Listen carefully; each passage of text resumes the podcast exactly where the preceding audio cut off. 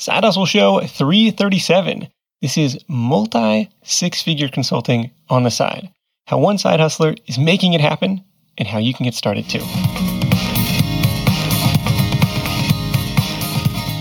What's up? What's up? Nick Loper here. Welcome to the Side Hustle Show because it's all about ideas, action, and results.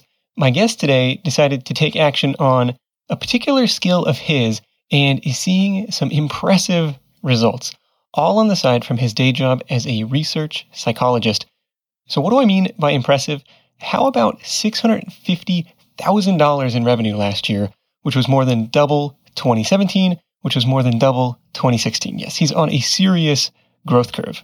I'm excited to introduce Dr. Shirag Shemmassian from shemmassianconsulting.com, who's obviously got something figured out when it comes to running a service business or consulting business. His niche is med school admissions. And the surprising thing is, he never actually went to medical school. Stick around in this episode to hear how he arrived at this niche, when he finally began charging for the service, and how he's grown and marketed the business since then. Listen in for how you can apply these strategies to your own side hustle, especially the subtle ways Shirag adds value for his customers and almost pre-sells them on high ticket offers.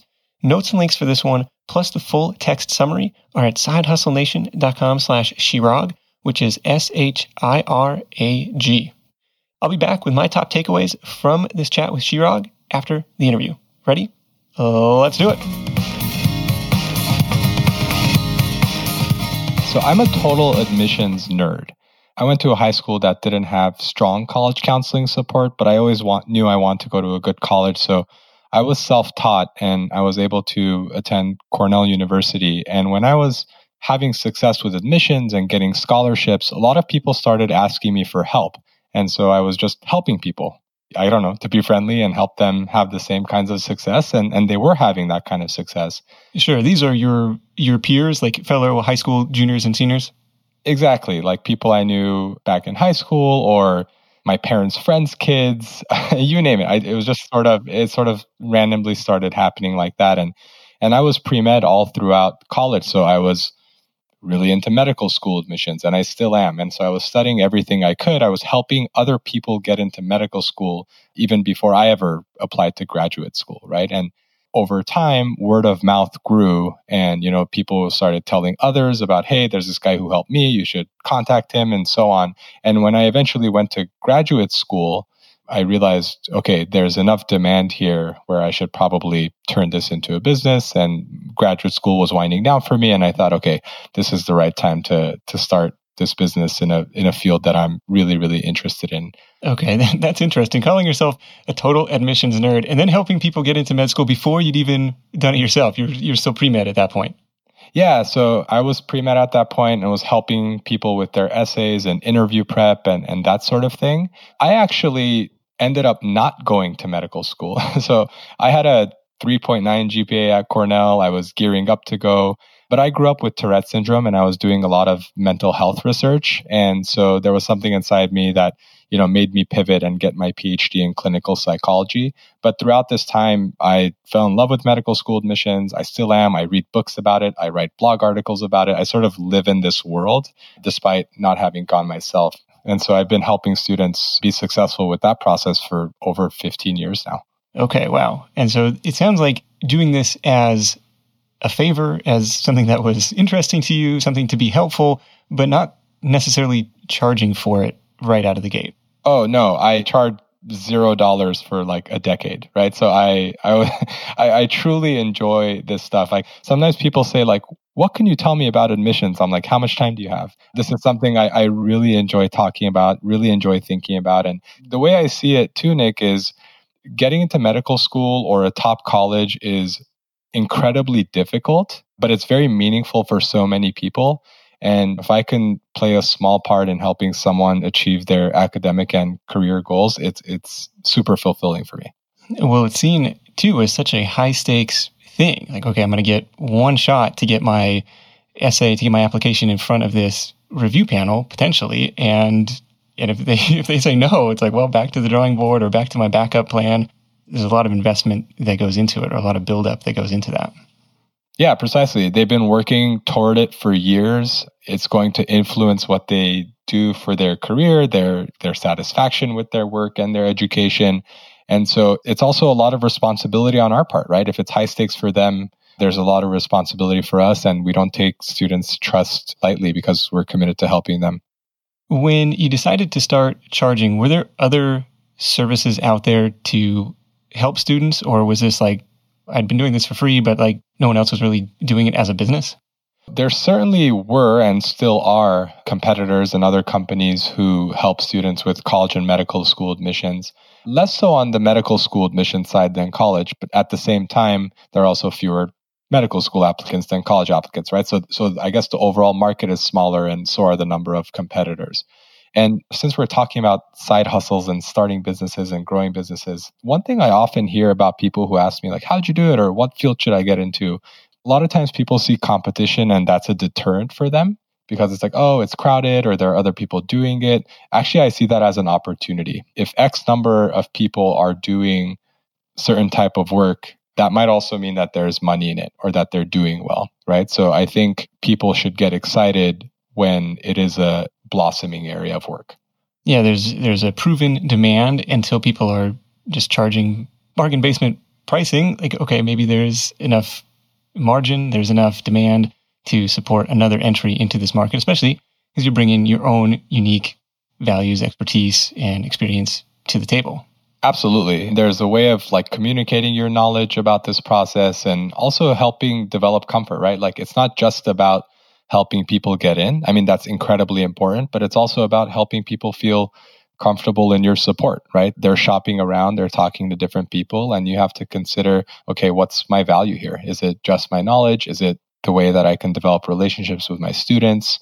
Because th- there are certainly ways to develop a niche even within a seemingly nicheless business. Have you found it a challenge to make a promise, make a guarantee when you can't necessarily guarantee the outcome. Hey, we can help you put your best foot forward. This is what we've seen proven to work from our past customers, our past students. But at the end of the day, you know, somebody else is the final decision maker. Right. Saying that you will help someone get in and we promise that and we offer that sort of guarantee, I think to some degree is irresponsible because it's not completely in your control right? This isn't like someone ordering an omelet and you guaranteeing they'll get the omelet because you have the eggs and the ingredients and you have control over that outcome. A, there's an art and a science to admissions, but then B, you can influence it heavily as a consultant and, you know, a student can submit their best work, but at the same time, there's an admissions committee on the other end of things. And with medical school admissions, Nick, only 41% of students who apply annually matriculate somewhere, meaning nearly 60% of people don't get in anywhere, right? So it would be irresponsible for me to guarantee that kind of thing. We do offer a satisfaction guarantee. If people sign up with us and they feel like they're not being supported the right way, they can request their money back within two weeks. We also offer an acceptance guarantee for students who sign up for our highest price plan. And if they have a certain level of academic achievement. So if they have a certain GPA and a certain standardized test score for medical school, that's the MCAT, then, and if they don't get in, then we'll help them with the following cycle. And that's the level of guarantee we add. It's not like a money back if they don't get in because again, it's not completely in our control. But again, because we're committed to helping them get in, if they had the right stats and for some reason that didn't work out, which is incredibly rare with our support, then we're happy to help them the following cycle so they can have that success too. Okay, and there's some pre-vetting of the customer at that point. It's like I can't roll up to you with a with a 2.5 and having flunked my MCATs and be like, "Hey, can you get me into Stanford?" Like, um, sorry, sorry, we can't take your money. Exactly. That's precisely the situation we would we would want to avoid, right? Like I have a 3-2 and a 505 MCAT score. I'm only going to apply to the top five schools. If I don't get in, you better help me next time. That wouldn't be fair to us either, right? So I make it as clear as possible. And I, am super candid with our students uh, about their admissions odds, the type of schools I think they can get into, and you know how much we think we can boost their odds at those schools and so on. And ultimately, it's up to them. We don't turn students away based on their stats because I believe we can really help improve anyone's admissions odds, but ultimately where they decide to apply to and and so on, that's on them. Okay. That's helpful to hear because there are a lot of service based businesses where you can't really guarantee the outcome. It's like, I'll do SEO consulting and I can get you to the first page of Google. Well, it's like you might be able to, you know, you can go through the mechanics, but ultimately some other algorithm is in charge. And it's like you can you put in all this work and it might not work. So it's, it's interesting to hear how you kind of have structured the the satisfaction guarantee at the different engagement tiers. So tell me about this. So you're you're doing this for free for for 10 years, not an amazing hourly rate at that point, but people are continuing to reach out to you for help. So you decide to stick a price tag on it. Tell me about the first paying customers and how much you decide to charge and what that feels like. Boy, I'm trying to think about yeah, the first paying customers we charge so much less than what we do now and and pricing is I've never heard of anyone give a clear formula for pricing. I don't think one exists. And so you have to tinker with pricing until you come to what some people call your happy price or what's worth the margins for you and so on. I think in the beginning, there was a student I remember, he wasn't the first student, but he was one of the first or an early student. And it was tons of work. It was like 20 secondary applications. Secondary applications are the school specific ones medical school send out after you send what's called your primary application or your core application. So tons of essays. I'm talking like 60 to 80 different essays that I edited unlimited times.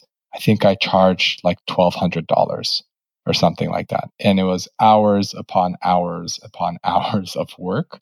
So my hourly pay for that was was very low. But I remember just the feeling of having that student sign up and and pay. I think it was the the reason I remember it was it was the first time it was like a, a four figure student, and I was just like, oh my gosh, this could really work, right? So it was tremendous proof of concept for me and gave me a lot of confidence. But over time, I started thinking more and more, what am I actually offering to people? Initially I was thinking, oh, it's essay editing and there are other people who can edit and so on. And it's like, I'm actually not selling essay editing. I'm selling a maximization of their admissions odds. I'm going to help them get that through my knowledge, editing a certain way, because these aren't just any old essays, right? There's a specific way to write these so that they're very compelling to these admissions committees.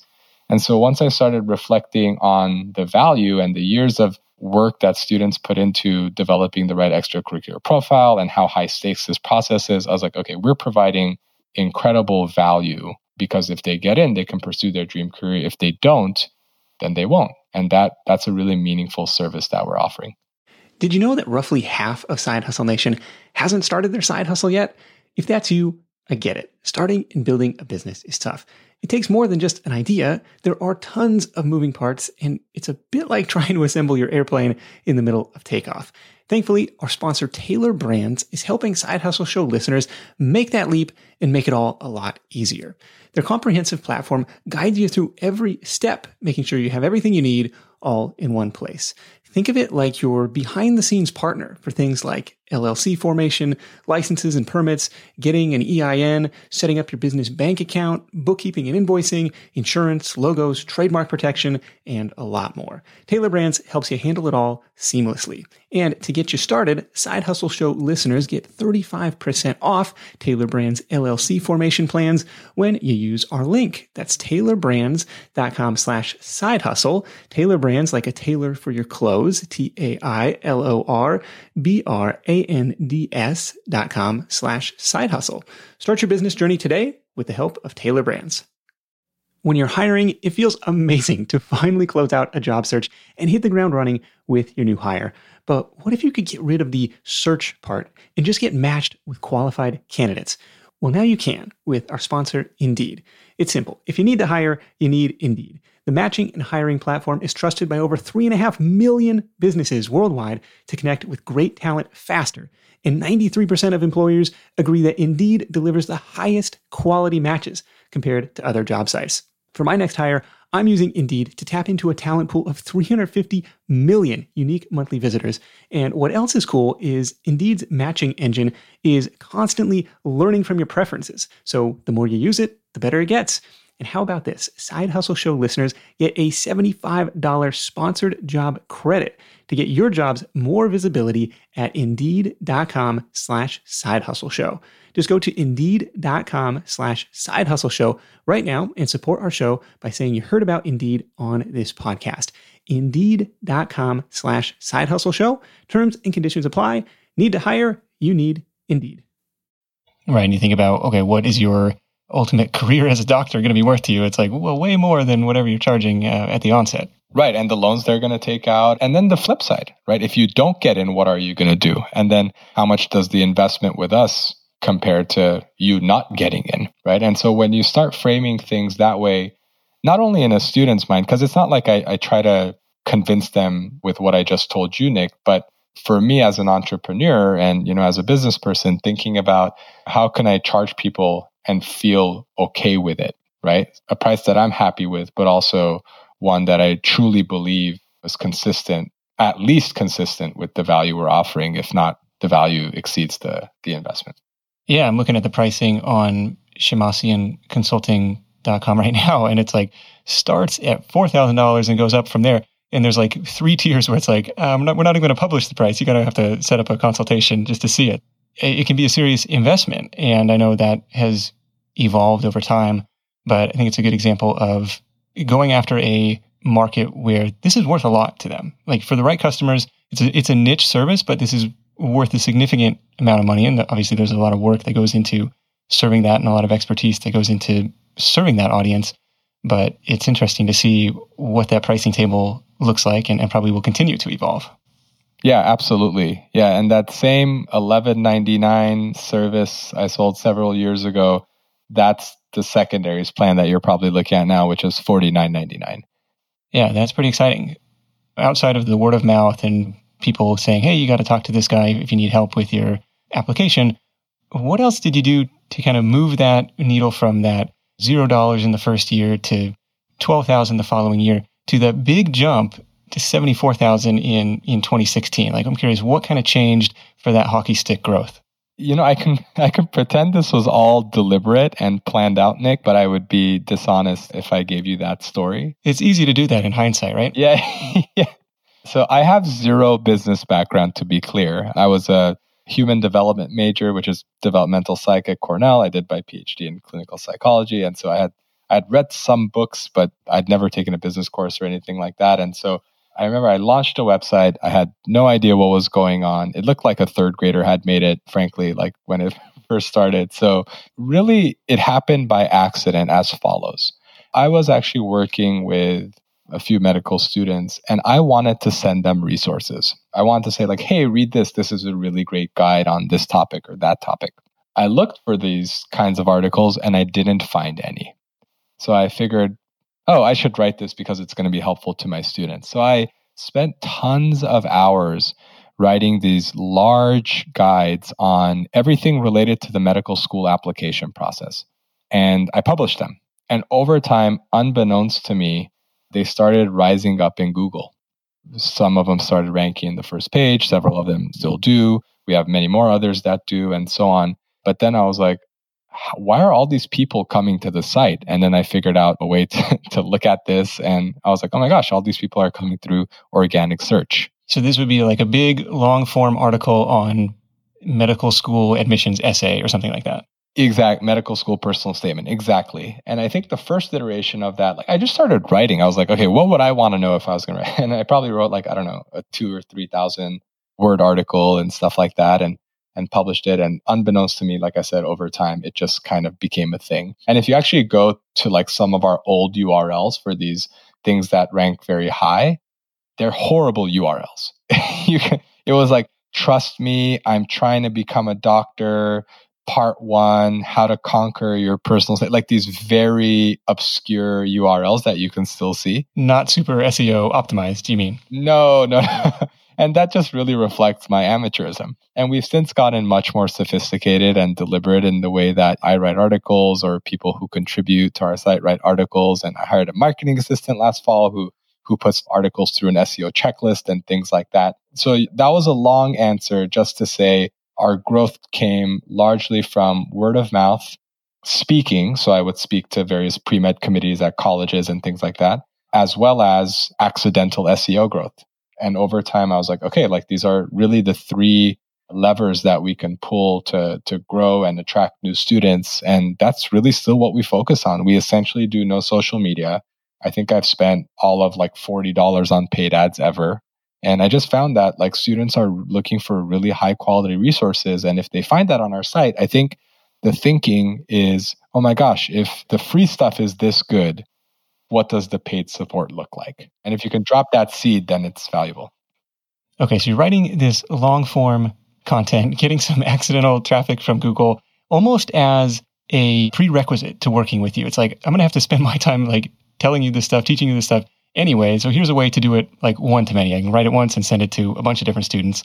Is there any call to action on that post? Like join the email list, sign up for a free consulting call? Like what's the call to action after somebody lands on the site from Google? There are several things. First is on the bottom left corner of every page, there is a little green triangle that says schedule a complimentary consultation. And so folks can use that to go to my calendar and schedule a consultation call with me. And then I get to learn about them and answer all their questions about the admissions process. And if they're still interested in working with us, they'll ask questions about our various plans and support options and so on. What's the calendar tool that you're using for that?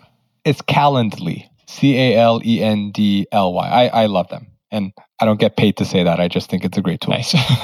is it still you taking these complimentary consultations? It is. It is. Yeah. And so that's actually something I'm currently thinking a lot about. I'm going to be a sales bottleneck because of that. And you know, folks can of course email me. My phone number is at the on the page, and so people can really contact me however they want. But yeah, I'm trying to figure out a way to essentially write down the answers to most of the questions we receive, and then perhaps someone can help me with that because I would say the same 10 questions comprise 90% of what I'm asked, right? So we can certainly templatize my responses and other folks can can guide students with those. Yeah. That's really interesting. I'm, I'm kind of surprised to hear that even at the revenue volume that you're doing, it's still you taking those calls, which it's your URL, your name and face on the site. So I think that's a cool selling point for people coming to the site. Oh, I could I could talk to the guy. Like that's awesome. And for the price points that you're selling at, imagine having a conversation on the phone is almost a prerequisite versus oh i'm just going to hit the buy now button on the site i don't know if you yeah have experienced that or... that's that's spot on right because they are purchasing a high ticket item for a very high stakes process you know naturally there are going to be parents and students who are like okay i came to this website now i'm talking to this guy and i'm going to pay him how many dollars like I, I want to know what this is. Is this a? I have parents sometimes asking me like, "How do I know this is not a scam?" And I think it's really valuable for people to say like, "Oh, like Shemmassian is his name. I'm talking to the guy. Like he's listening to me and answering my questions and learning about me and my child. And okay, I feel a little bit more comfortable."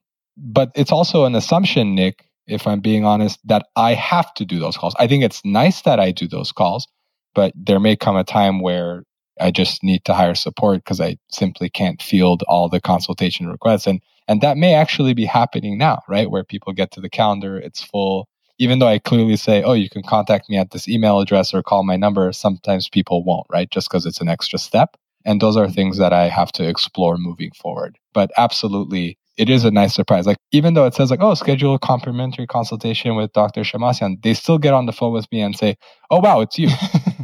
You're like, yeah, of course it's me. yeah, yeah. But I mean, to me, you know, I'm just this guy who takes these calls. But to them, they're like, oh my gosh, I've read this article and I think it's great. And I know I was going to talk to you intellectually, but that you actually called me and this is weird. This is cool.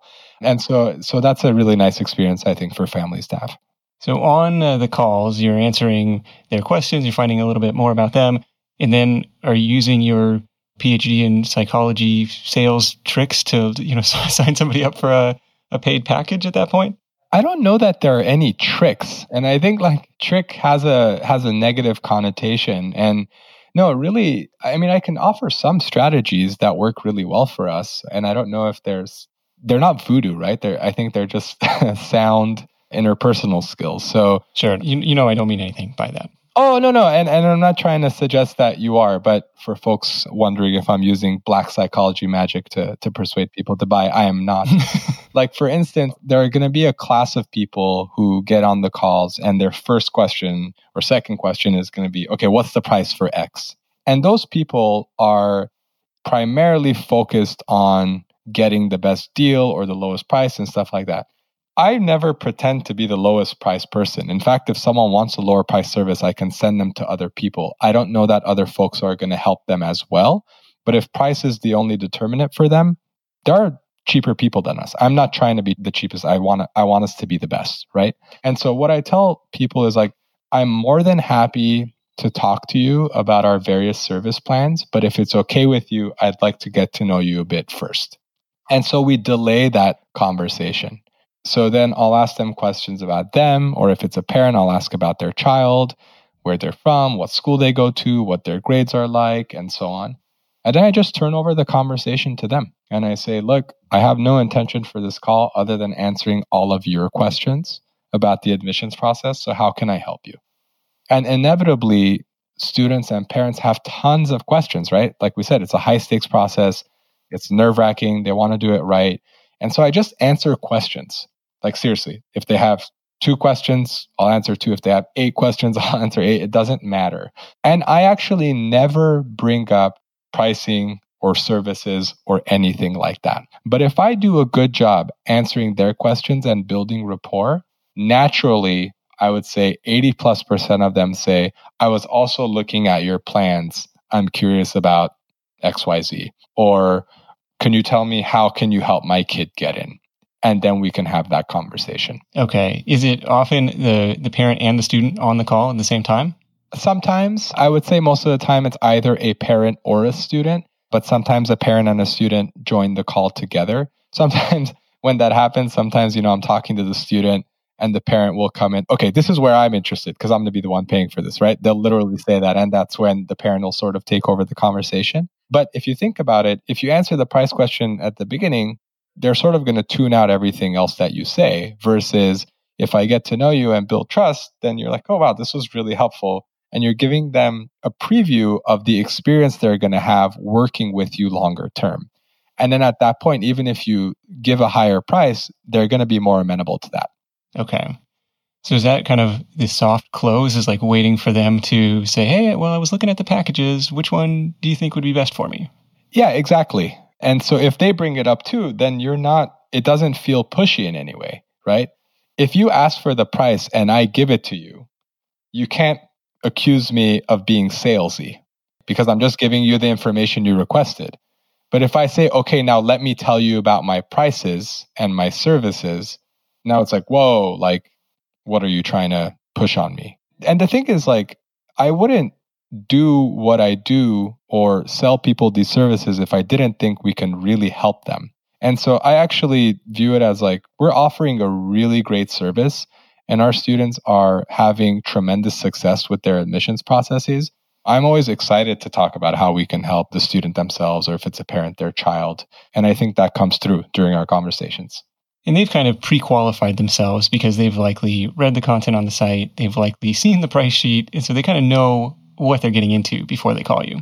Right. Yeah. And if someone hasn't, they haven't done their research and stuff like that, like that's okay too. But that also becomes clear like, whoa, okay, 4,000. I wasn't expecting that. And that's okay. But if you saw the services page, if you're seeing 39.99 on the low end and I give you the combination plan price, for instance, you're not going to be shocked that it's in the multiple thousands, right? Sure, sure. Do you have an estimate or happen to know your your batting average or close rate on those calls?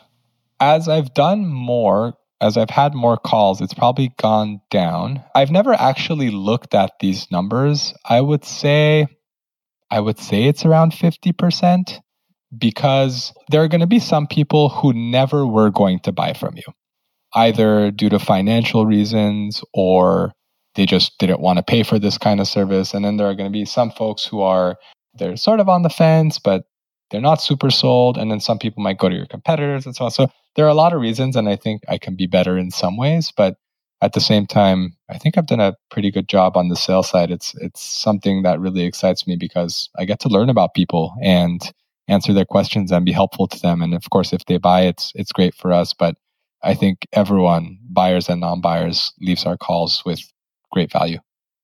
Yeah, 50% is outstanding for for what you're selling and and even the people that you don't close, hopefully you've helped them and spread some goodwill and and that word of mouth comes comes back to you. That actually happens all the time. someone says, "Oh, so and so, you didn't work with them, but they actually told me that I should work with you." You know, that happens totally. If you travel a lot for work or for vacation, you might be familiar with that feeling you get knowing you're leaving your space unused for long periods of time and you're still paying for that privilege. But hosting on Airbnb means you don't have to leave your home sitting empty when you're away. Being an Airbnb host isn't just a way to earn some extra cash, it's a chance to share your space and make a guest's vacation all the more memorable. You might be thinking, eh, maybe my place isn't the right fit, but don't write it off just yet. Your potential Airbnb might be right in front of you. Whether it's a spare room or even your entire home, there's an opportunity waiting.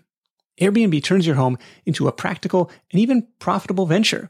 We just got back from a family trip to Hawaii where we stayed in a great Airbnb, but our place back home could have been a highlight to somebody else's travels, and we could have used the extra cash to help pay for the trip. So if you're curious about hosting on Airbnb, find out how much your space could be worth by visiting airbnb.com slash host. Once again, that's airbnb.com slash host. What kind of time are you putting into these calls every week? Is it like okay, every Wednesday is like bell to bell. I'm doing these calls. Yeah. So it's usually like a few hours a day. So we can call it eight to 10 hours, depending on the week. And it's obviously a very meaningful part of the business. And so I spend time doing that and making sure to follow up with every person I spoke with via email immediately after our call or at least by the end of the day. And if I don't hear from them, I'll follow up via email. And I've been able to sort of have a consistent subject line so it's easy for me to track who I spoke with and what week and how to follow up with them and so on. So it's actually gotten, it's taken much less time over time as I've systematized it. Is that the bulk of your effort, like those eight to 10 hours a week in terms of marketing the business, selling the service, or to be operating at that level? Curious where else you're spending your time. I still work with our marketing assistant to make sure that she has everything she needs and is does she have the direction she needs and is she able to implement the SEO checklist our new articles and things like that. So there's a little bit of that work that I do. I still write some articles. I don't write all of our articles these days, but some I would say I write maybe a quarter of our articles.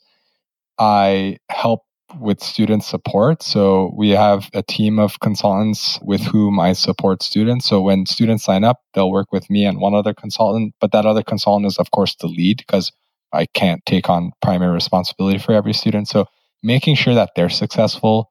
We get student questions sometimes that another consultant doesn't know the answer to or or that you know maybe I can clarify. I try to create resources to make our team's lives easier. So we have a lot of documentation internally on how to support students if they ask this kind of question, if this issue comes up, and so on. So, a big part of my role, I think, is quality assurance in that way, and also making sure that everyone on our team is successful. But really, hiring my first employee in the fall of 2018 was this incredibly helpful thing in terms of opening up my time and giving me support to do some of the other stuff have a wife and a and a 10 month old son whom I love spending time with and if I don't get some of these responsibilities under control it can eat into the time that I want to spend with them. So wait, you were operating at multiple hundreds of thousands of dollars a year before making your first hire. Like just fall of 2018 was the first employee. Yes. That's nuts. Tell me about okay, now we got to dive into this. Tell me about that first hire. Like when did you feel necessary or compelled to make that move? Like, okay, this is going to be bigger than just me. Yeah. I was really tired, honestly. Like at this point, my son was like four months old and I was trying to be Superman, right? Like doing my job and working on my business and spending time with my wife and my son and sleeping less to accommodate workouts and things like and I was like, okay, I am so burnt out and I just knew like you know, I had to come around to really buying into this idea of, you know, there are other people who can do most of the things that I do, if not all the things that I do, just as well as I do them. And if I'm doing certain things over and over again in the same way, that means they're systematizable and I can outsource them. And I was really fortunate because actually one of the former employees at the company that still employs me, she and I had a wonderful relationship. And she left because she wanted to pursue some other opportunities. but we kept in touch and I reached out to her and I said, Hey, what are you doing? And I brought her on. I mean, there wasn't really an interview or anything. I've known her for several years now and she's wonderful.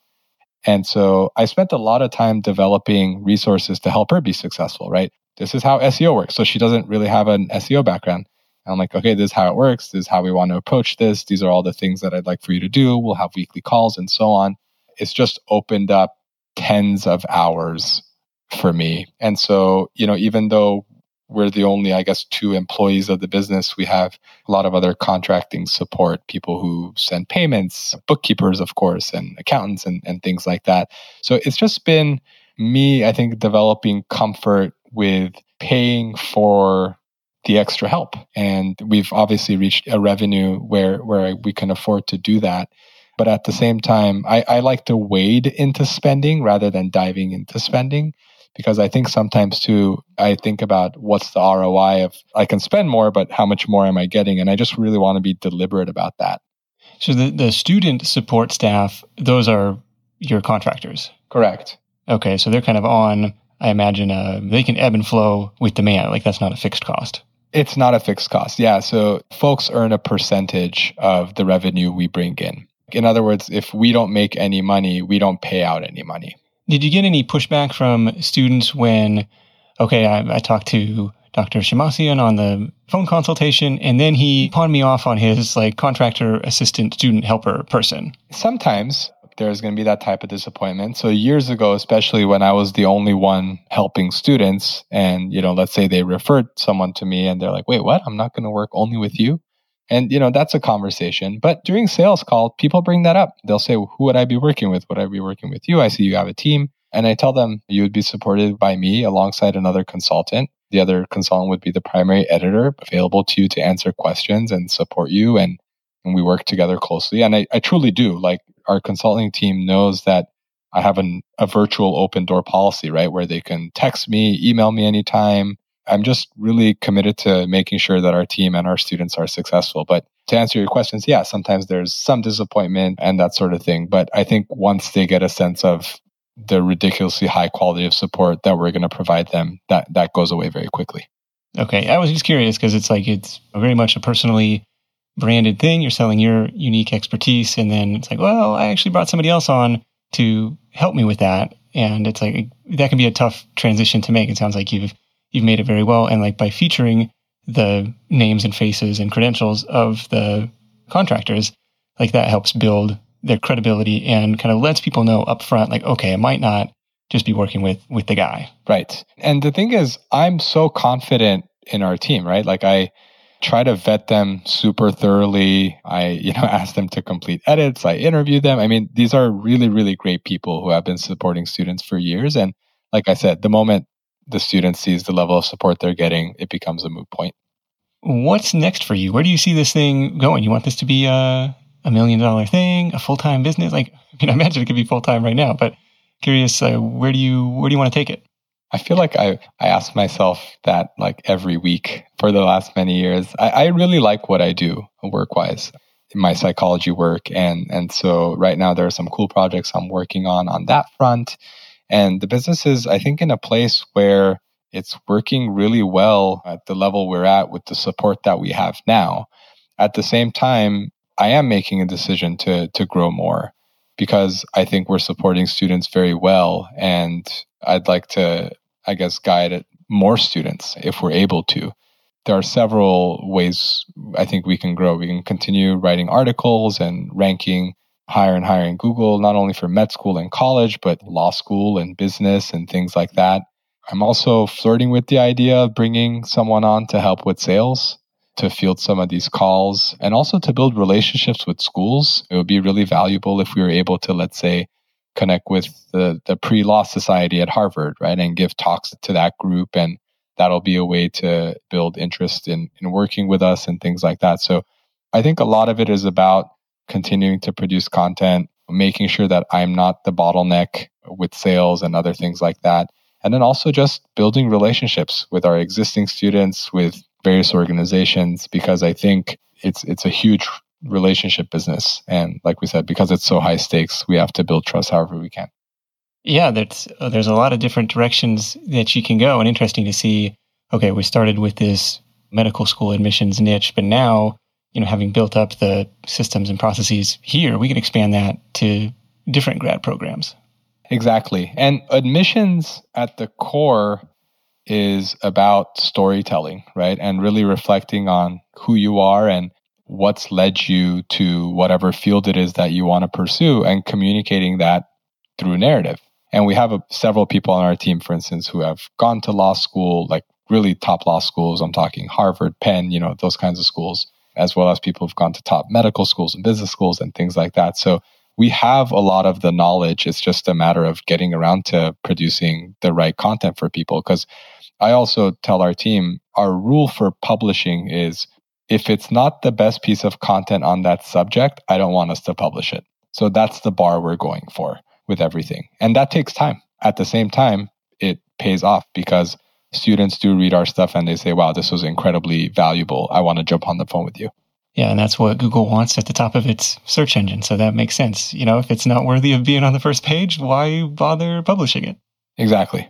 Managing the remote team, I'm curious if there's any tools or software that you're using to kind of keep in contact, delegate the work across people working all over the country and perhaps the world at this point. You're going to think I'm prehistoric, Nick. We we use email and Dropbox. It's all done via email. So the client role is small enough right now. So somebody, you know, order comes in or you sell it over the phone and then you assign that case to whoever contractor, consultant person you think is the best fit for that person. Yeah. And we have a survey people can fill out to tell them what they're primarily looking for, where they feel strong, where they feel weak, so that it can help guide who the right fit consultant is going to be. And then I'll send them what I call an official kickoff email, which is an email thread with the three of us. So me, the other consultant, and the student. And then we'll set up that initial call to get to know the student better and begin brainstorming their essays.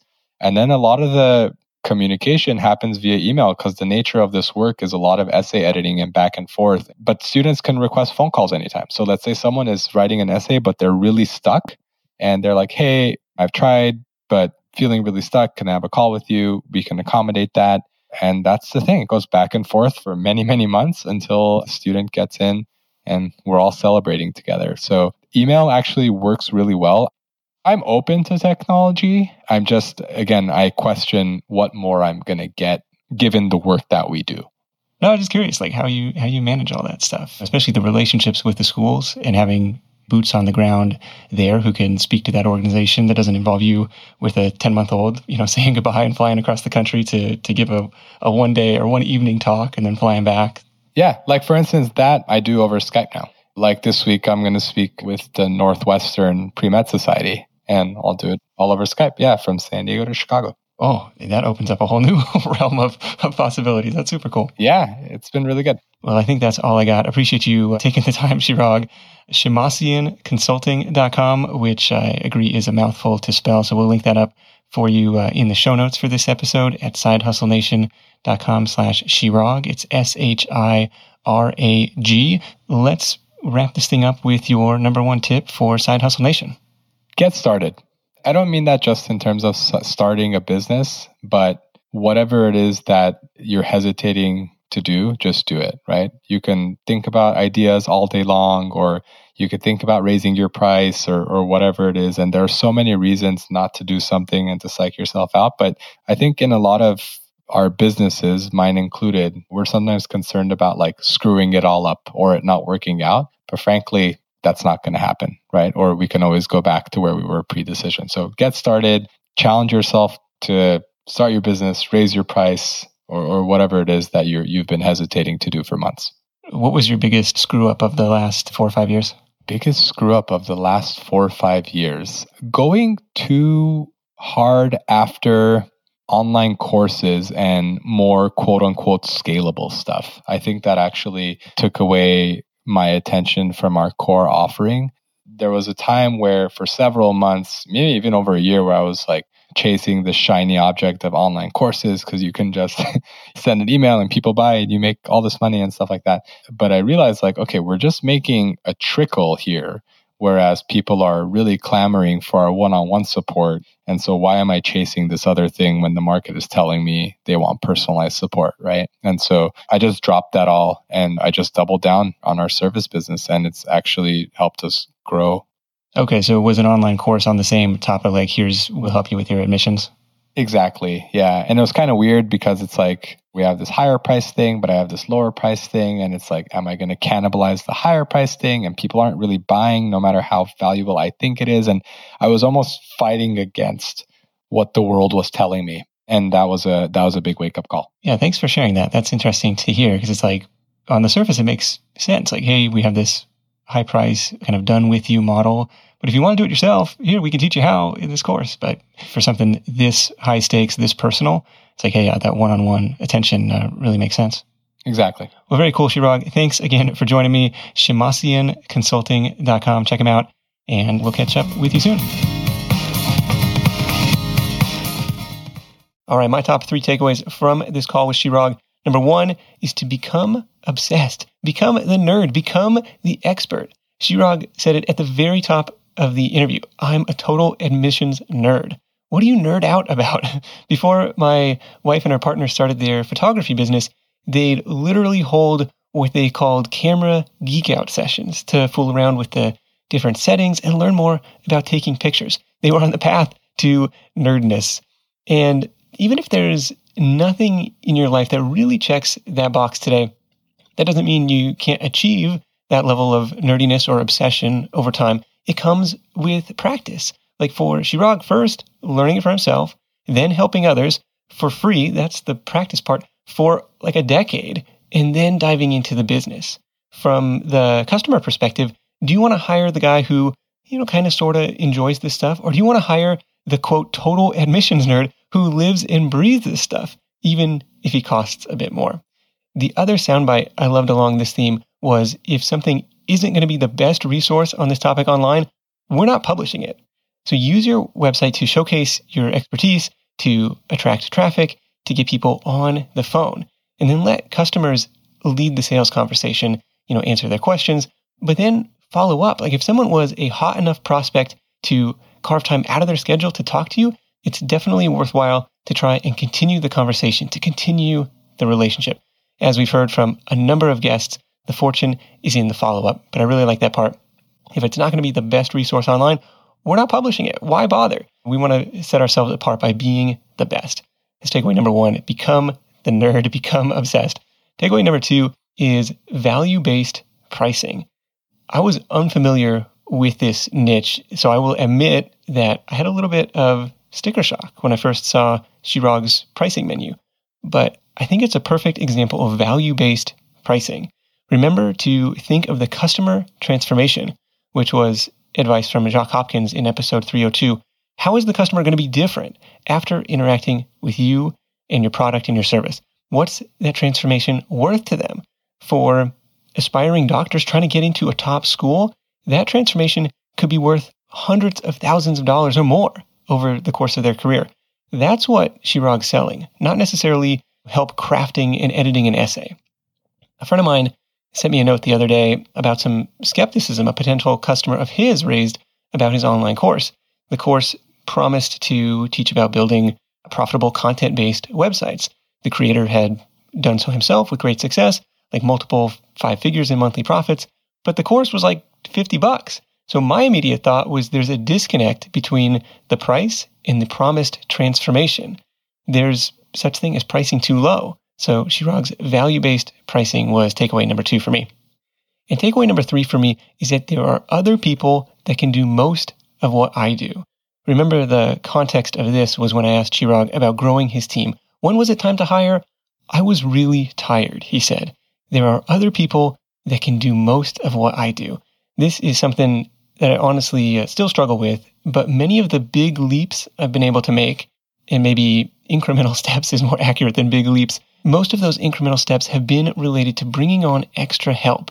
You don't have to do everything yourself, and you seriously shouldn't be doing everything yourself if you want to grow. So that was a good reminder for me to hear and my third big takeaway from this episode. Notes and links for this one, plus the full text summary, are at sidehustlenation.com slash shirag. Again, S H I R A G.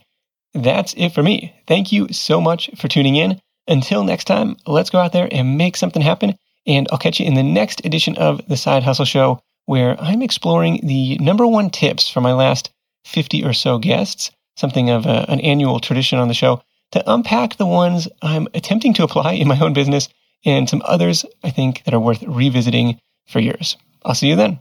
Hustle on.